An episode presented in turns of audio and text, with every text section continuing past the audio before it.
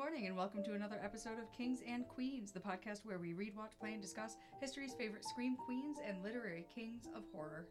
I am your host, Nat, and this week we are diving into chapter 19 of Stephen King's Holly. If you have not already, I highly recommend going back to the beginning and reading through all the previous chapters with us.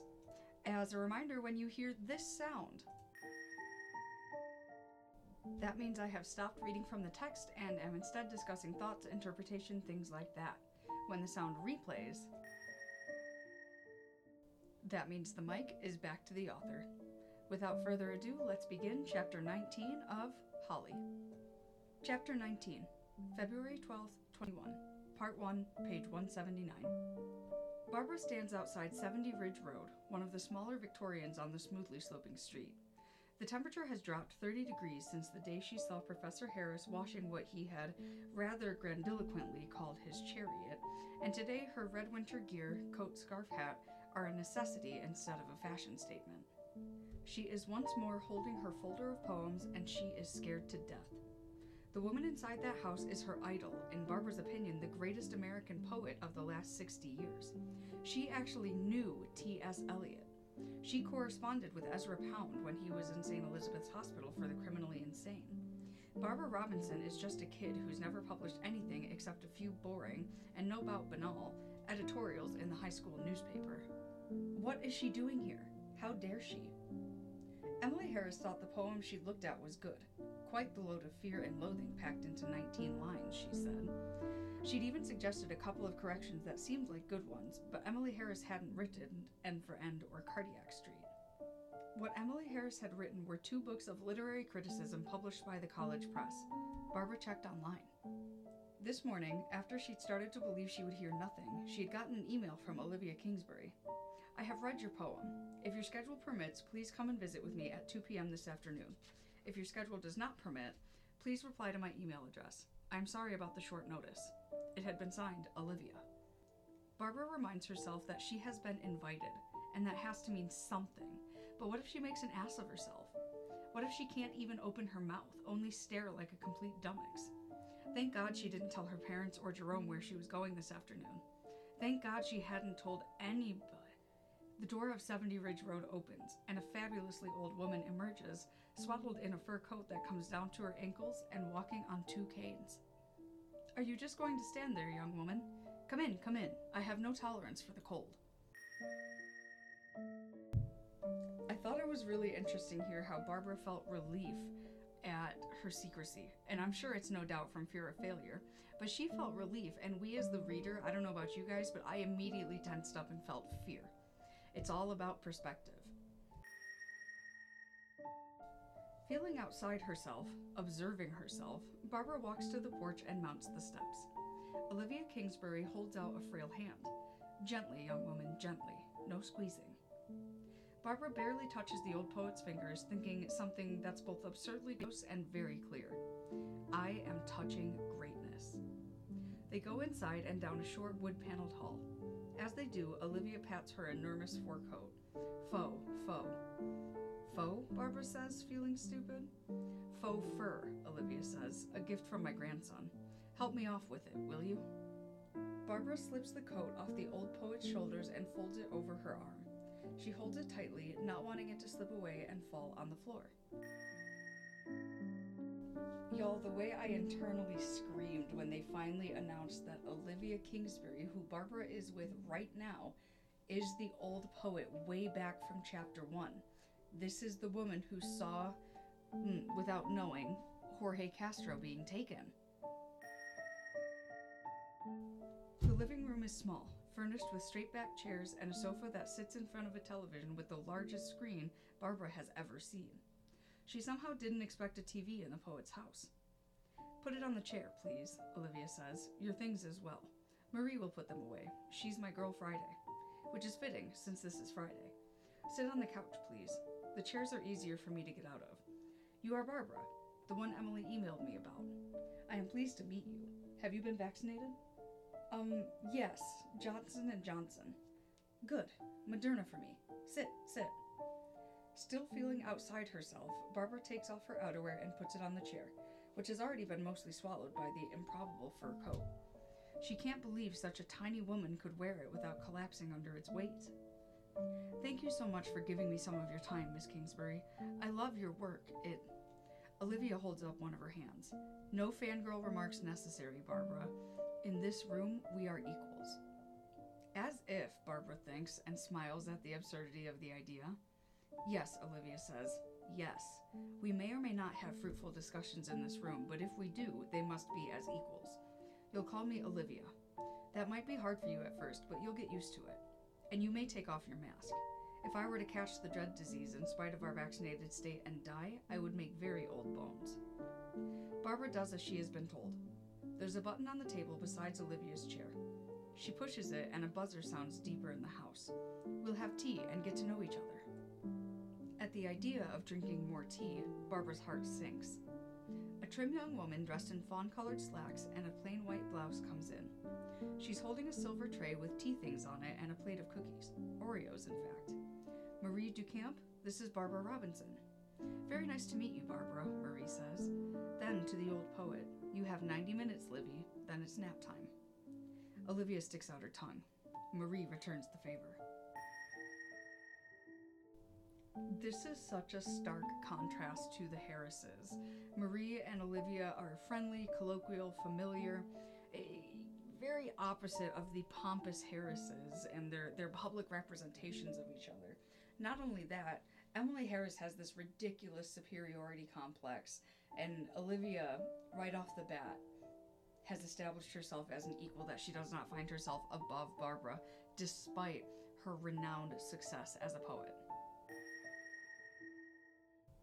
Barbara is startled into laughter, and when the two women laugh with her, that sense of otherness mostly slips away. Barbara thinks this could be all right. She will even drink the tea. At least the cups are small, not like the bottomless mug she was faced with in the Harris house. When Marie leaves, Olivia says she's a boss, but a good boss. Without her, I'd be in assisted living. There is no one else. This Barbara knows from her online research. Olivia Kingsbury had two children by two different lovers, a grandson by one of those children, and she has outlived all of them. The grandson who gave her the enormous fur coat died two years ago. If Olivia lives until the following summer, she will be a hundred years old. Peppermint tea, Olivia says. I'm allowed caffeine in the morning, but not the rest of the day. Occasional arrhythmia. Will you pour out, Barbara? A plink of cream. It's the real stuff, not that wretched half and half, plus the veriest pinch of sugar. To make the medicine go down, Barbara ventures. Yes, and in the most delightful way. Barbara pours for both of them, and at Olivia's urging, takes a couple of Oreos. The tea is good. There's none of the strong, murky flavor that caused her to sneak most of Professor Harris's brew down the sink. It's actually sort of delightful. The word sprightly comes to mind. They drink their tea and eat their cookies. Olivia munches too, spilling some crumbs down her foot, which she ignores. She asks Barbara about her family, her school, any sports in which she has participated. Barbara runs track and plays tennis. Whether or not she has a boyfriend, not currently. She doesn't discuss writing at all, and Barbara begins to think she won't, that she has only been invited here today to break the monotony of another afternoon with no one to talk to, but the woman who works for her. This is a disappointment, but not as big a one as Barbara might have expected. Olivia is sharp, gently witty, and current. There's that big screen TV, for instance, and Barbara was struck by Olivia's casual use of the word fangirl, which isn't one you expected to hear coming from an old lady. It will only be later, walking home in a daze, that Barbara will realize that Olivia was circling the thing that has brought Barbara here, as if to outline its size and shape, taking her measure, listening to her talk, in a gentle and tactful manner, Barbara has been interrogated, as if for a job interview. Marie comes for the tea things. Olivia and Barbara thank her. As soon as she's gone, Olivia leans forward and says, Tell me why you write poetry. Why do you even want to? Barbara looks at her hands, then back up at the old poet sitting across from her. The old poet, whose face is little more than a skin covered skull, who has forgotten or ignored the Oreo crumbs littering the bodice of her dress, who is wearing blocky old lady shoes and pink support hose, but whose eyes are bright and completely here. Barbara thinks they are fierce eyes, raging almost. Because I don't understand the world, I hardly even see the world. It makes me crazy sometimes, and I'm not kidding. Alright, and does writing poems make the world more understandable and less crazy? Barbara thinks of how Ondowsky's face changed in the elevator and how everything she thought she understood about reality fell to ruin when that happened. She thinks of stars at the edge of the universe, unseen but burning. Burning. And she laughs. No, less understandable, more crazy, but there's something about doing it I can't explain.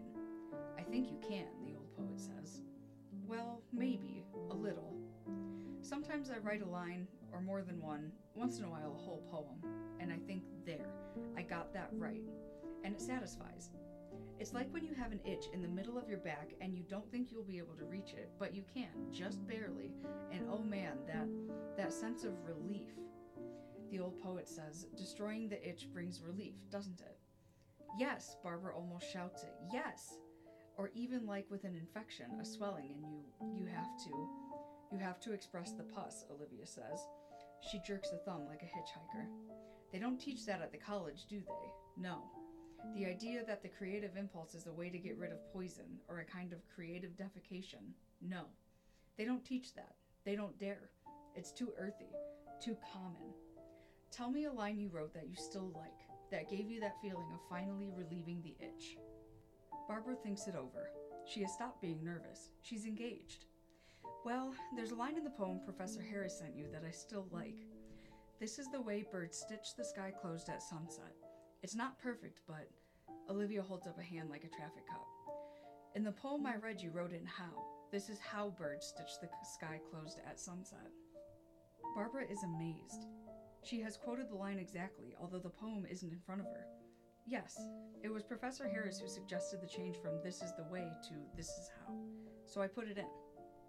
Because you thought her version of the line was better? Barbara starts to say yes, then pauses. This feels like a trap question. No, that's not right. This woman doesn't ask questions to trap, although Barbara thinks Emily Harris might. But it could be a test question. I did then, but but now you're not so sure. Do you know why? Barbara thinks it over and shakes her head. If it's a test question, she guesses she just failed. Could it be because your original version contains the words that continue the rhythm of the poem? Could it be this is the way swings and this is how clunks, like a dead key on a piano? It's just one word, well, two, but in a poem every word counts, doesn't it? And even in free verse, especially in free verse, the rhythm must always be there, the heartbeat. Version is poetry. Emily's is prosy. Did she offer to help you with your work, Barbara? I guess in a way. She said, I think this was it, that if I didn't hear back from you, I might consider her an interested party. Yes, that's Emily as I've come to know her. Emily all over. She's managerial. She would begin by making suggestions, and eventually your poems would become her poems. At best, collaborations. She's all right at what she does now that she's semi retired, going through writing samples for the fiction workshop, but as a teacher or a mentor, she's like a driving instructor who always ends up taking the wheel from the student. She can't help it. Barbara bites her lip, considering, and decides to risk taking it a little further. You don't like her? It's the old poet's turn to consider. Finally, she says, We're collegial. That's not an answer, Barbara thinks. Or maybe it is. When I was teaching poetry at Bell many years ago, we were next door neighbors in the English department, and when she left her door open, I sometimes overheard her student conferences. She never raised her voice, but often there was a, a kind of browbeating going on. Most adults can stand up to that sort of things, but students, especially those who are eager to please, are a different matter. Did you like her? She seemed alright, willing to talk to a kid who basically just barged in. But Barbara is thinking of the tea and how nasty it was. Ah, and did you meet her husband, the other half of their storied love match? Briefly, he was washing his car. We didn't really talk.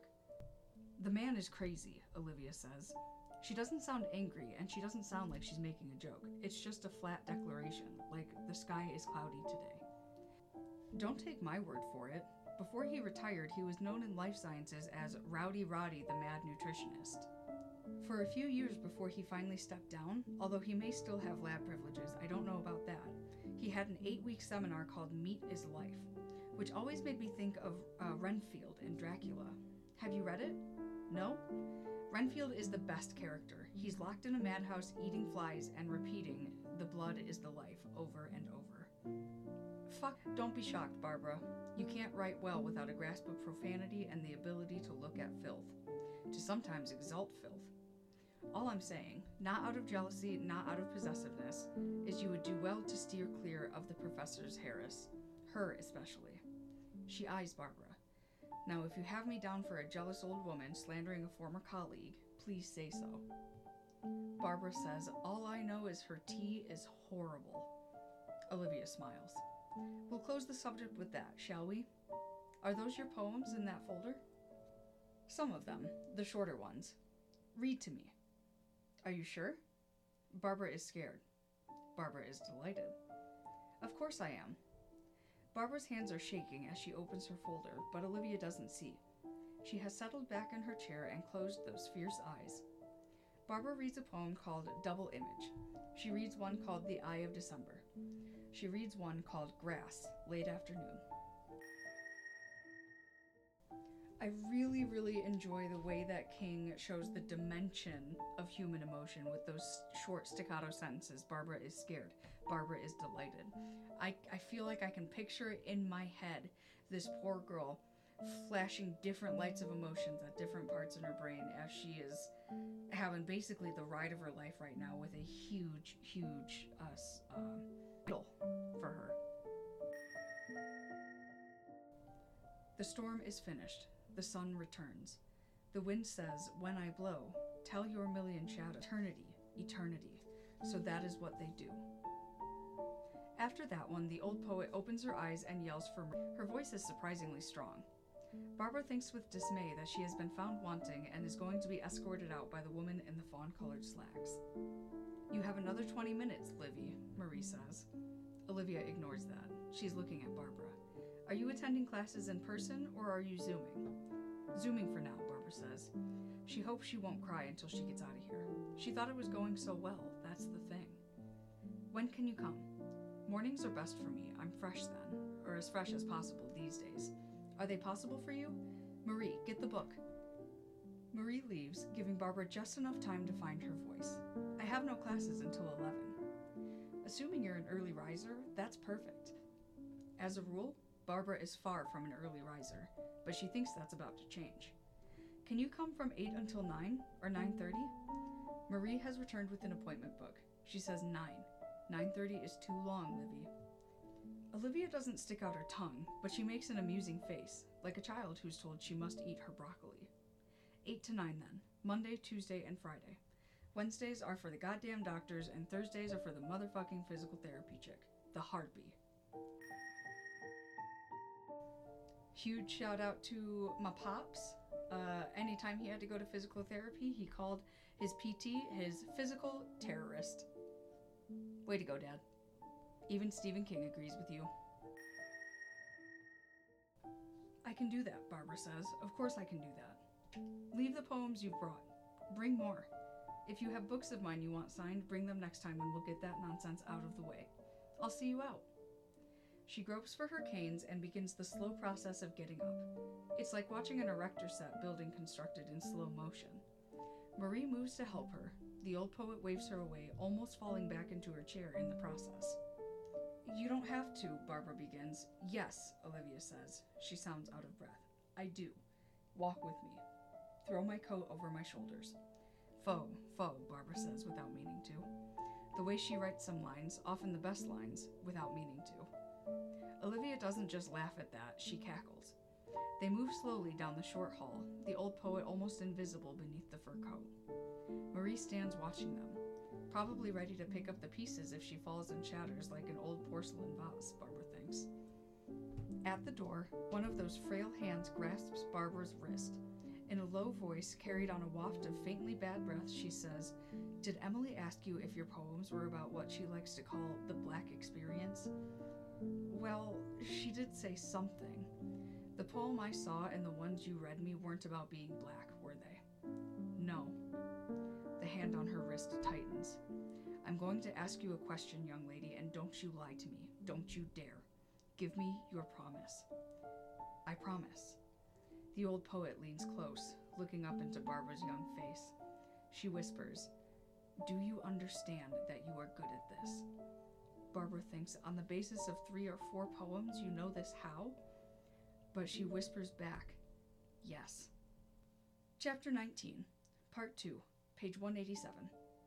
She walks home in a daze, thinking of the last thing Olivia said to her. Gifts are fragile. You must never entrust yours to people who might break it. She doesn't say who she might be thinking of, and Barbara doesn't need her to. She has what she needs and doesn't expect to return to the Harris house again. End of chapter 19. So that chapter was a little bit more exposition-y as we learned about the old poet, and honestly, we gathered some information about the Harrises from her as well. I do wonder if they're going to tie it back to her appearance in the very first chapter of this novel. Uh, but overall, great chapter, got a lot of information, I can't wait to see where we're going to go next week. As always, don't forget to like and subscribe. Please come back and join me next week, but if not, no worries. It's all just a bunch of hocus pocus.